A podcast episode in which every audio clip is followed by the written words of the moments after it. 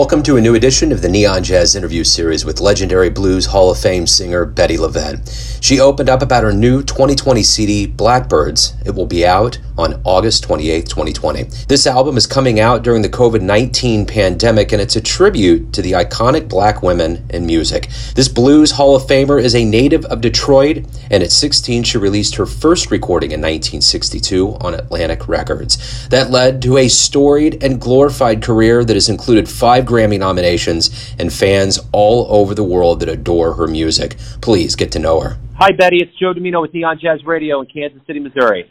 Hi, baby. How are you? Well, that's a good radio name.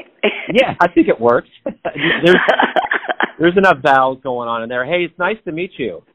Thank you. It's nice to meet you as well. So you got new material out right now, and it's Blackbirds. It's it's a great album and it's just it's another one in your long evolution of being such a, such a wonderful singer. Talk to me about kind of your artistic vision for this project. I, you know, Joe, it it at first it was um, a thing wanting to uh, bring attention to these women who everybody runs around beating themselves on the chest saying they're a rhythm and blues singer.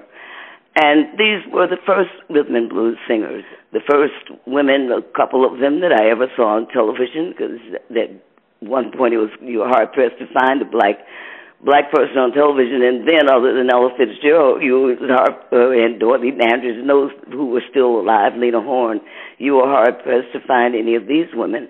And uh, um, first, it was just all about that, and then. Uh, all of this tumultuous stuff that happened here just threw blackbirds back into the the fore. It was one of the old tunes by the old singers that I was doing at first, and then it became in in a month a timely song, Strange Fruit song, the, the song on uh, Billie Holiday. So it changed kind of the whole meaning and the way I look at the entire album now. I'm I'm not really sure whether I'm I'm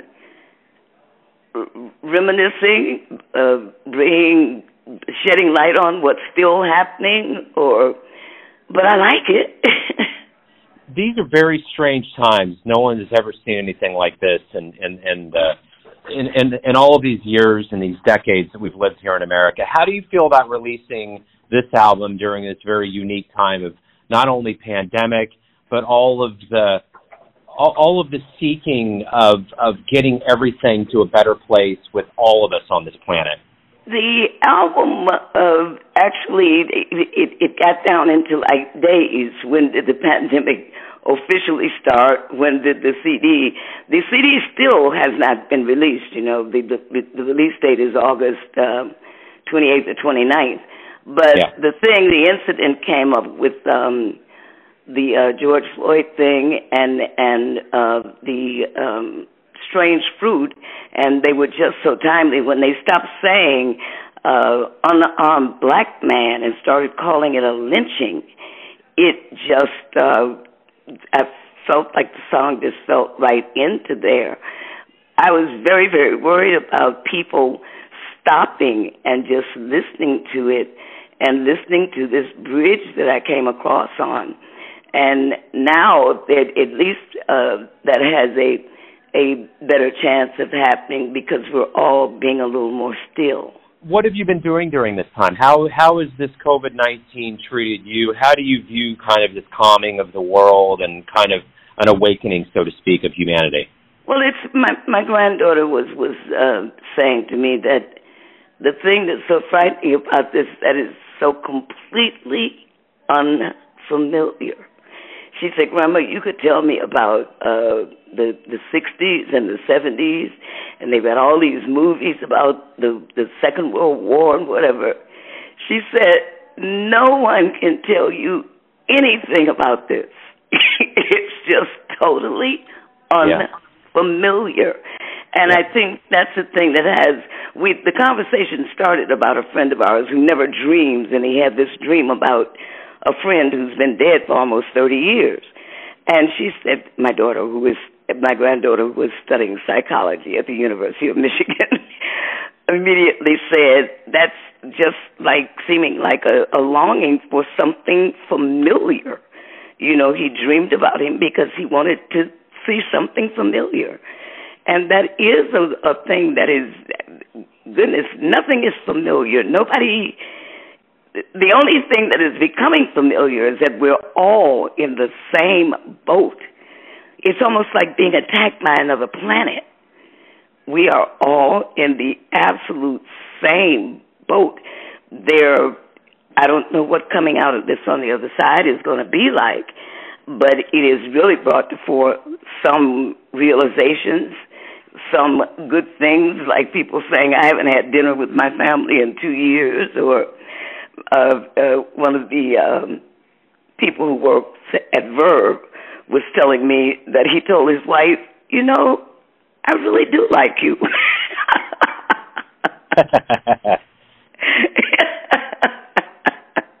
That's awesome. Yes.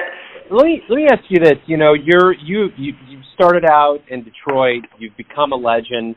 What was the first live show that you saw that made you think I want to do that? It wasn't a, I want to do that. I've I've sung and as my mother would attest, my my um my family uh sold corn liquor during uh uh segregation and we lived in western Michigan where you pretty much if you wanted to drink you had to come to my house. And we had a jukebox and I learned all the songs on the jukebox. And so I knew I wanted to do that for right then, but I didn't know that people did anybody I didn't know anyone who did it. And even by the time I got to Detroit, I, while I had met these gospel singers in in in Muskegon at 18 months old and and and three years old, and that's all I knew about them. I knew they did it, but I thought they only did it in church, and we didn't have a television. And then when we moved from Muskegon to Detroit, I started to once in a while see Pearl Bailey or somebody on television, and I said I went. I said, but they don't let little children go on television. So, for a long time, I didn't even know that it could be done by me. But I think I always knew that I that was what I wanted to do. I always wanted to own a black dress from about two and a half years old. My mother said, I never took naps. I always liked to stay up all night long. and so I think I've I think I've always been uh Bettye LaVette and and was just waiting for a time when I could do so. So what do you like the best about performing? What's the best part about being a performer? My goodness, walking up on the stage and everybody looking at you. no, it I get a chance to that is a good thing though. I mean that's a wonderful feeling when all eyes are on you it's a nerve, nerving, unnerving feeling. Certainly, if you don't know what you're doing, if you're young, and certainly that has happened to me as well.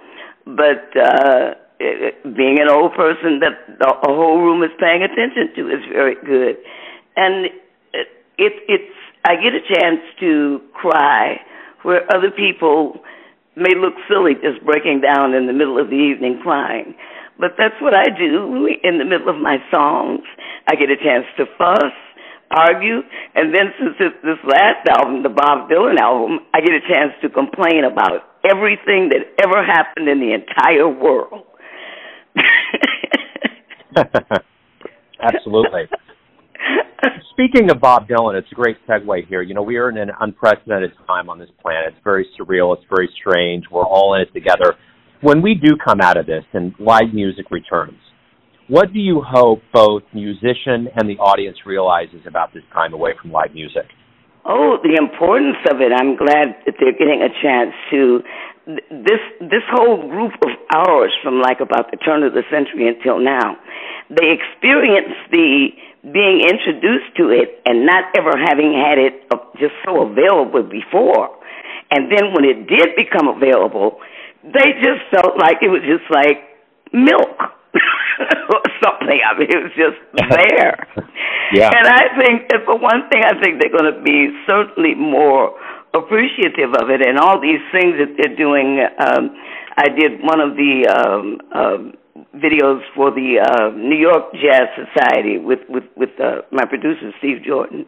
I did another one for the Blues Society, and I think that these people not being able to go and see us, not hearing, knowing a lot of the stories about us that they're now finding out. I, I just think that, that that's one of the good things that's happened too.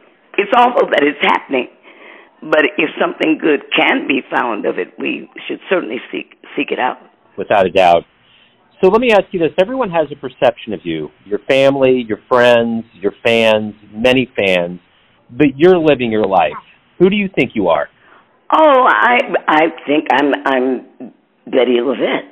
I was born Betty Jo Haskins, and Bettye LaVette happened so young at 16 years old. Uh, it was almost something I denied myself because it was just too much for me to live up to as a teenager.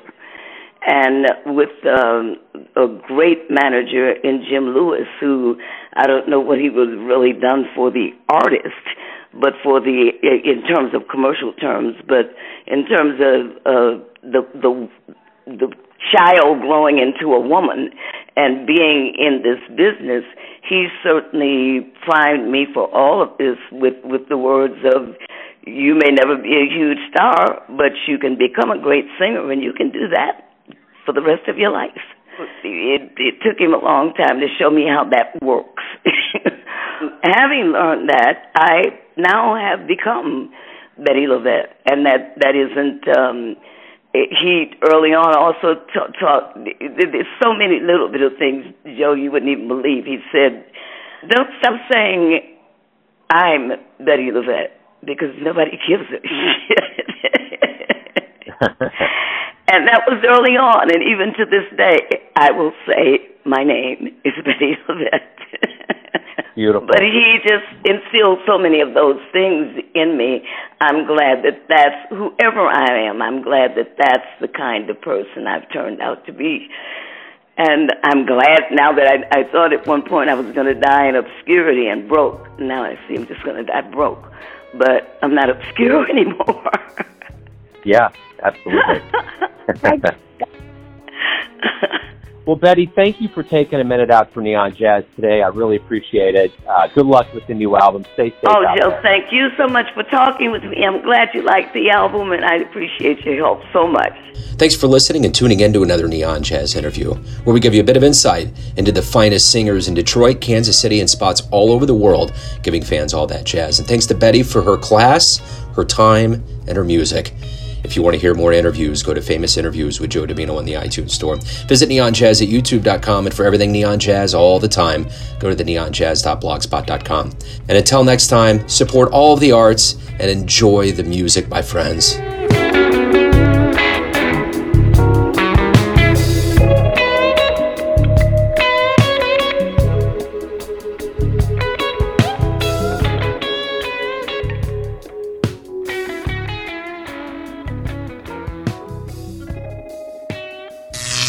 Neon Jazz.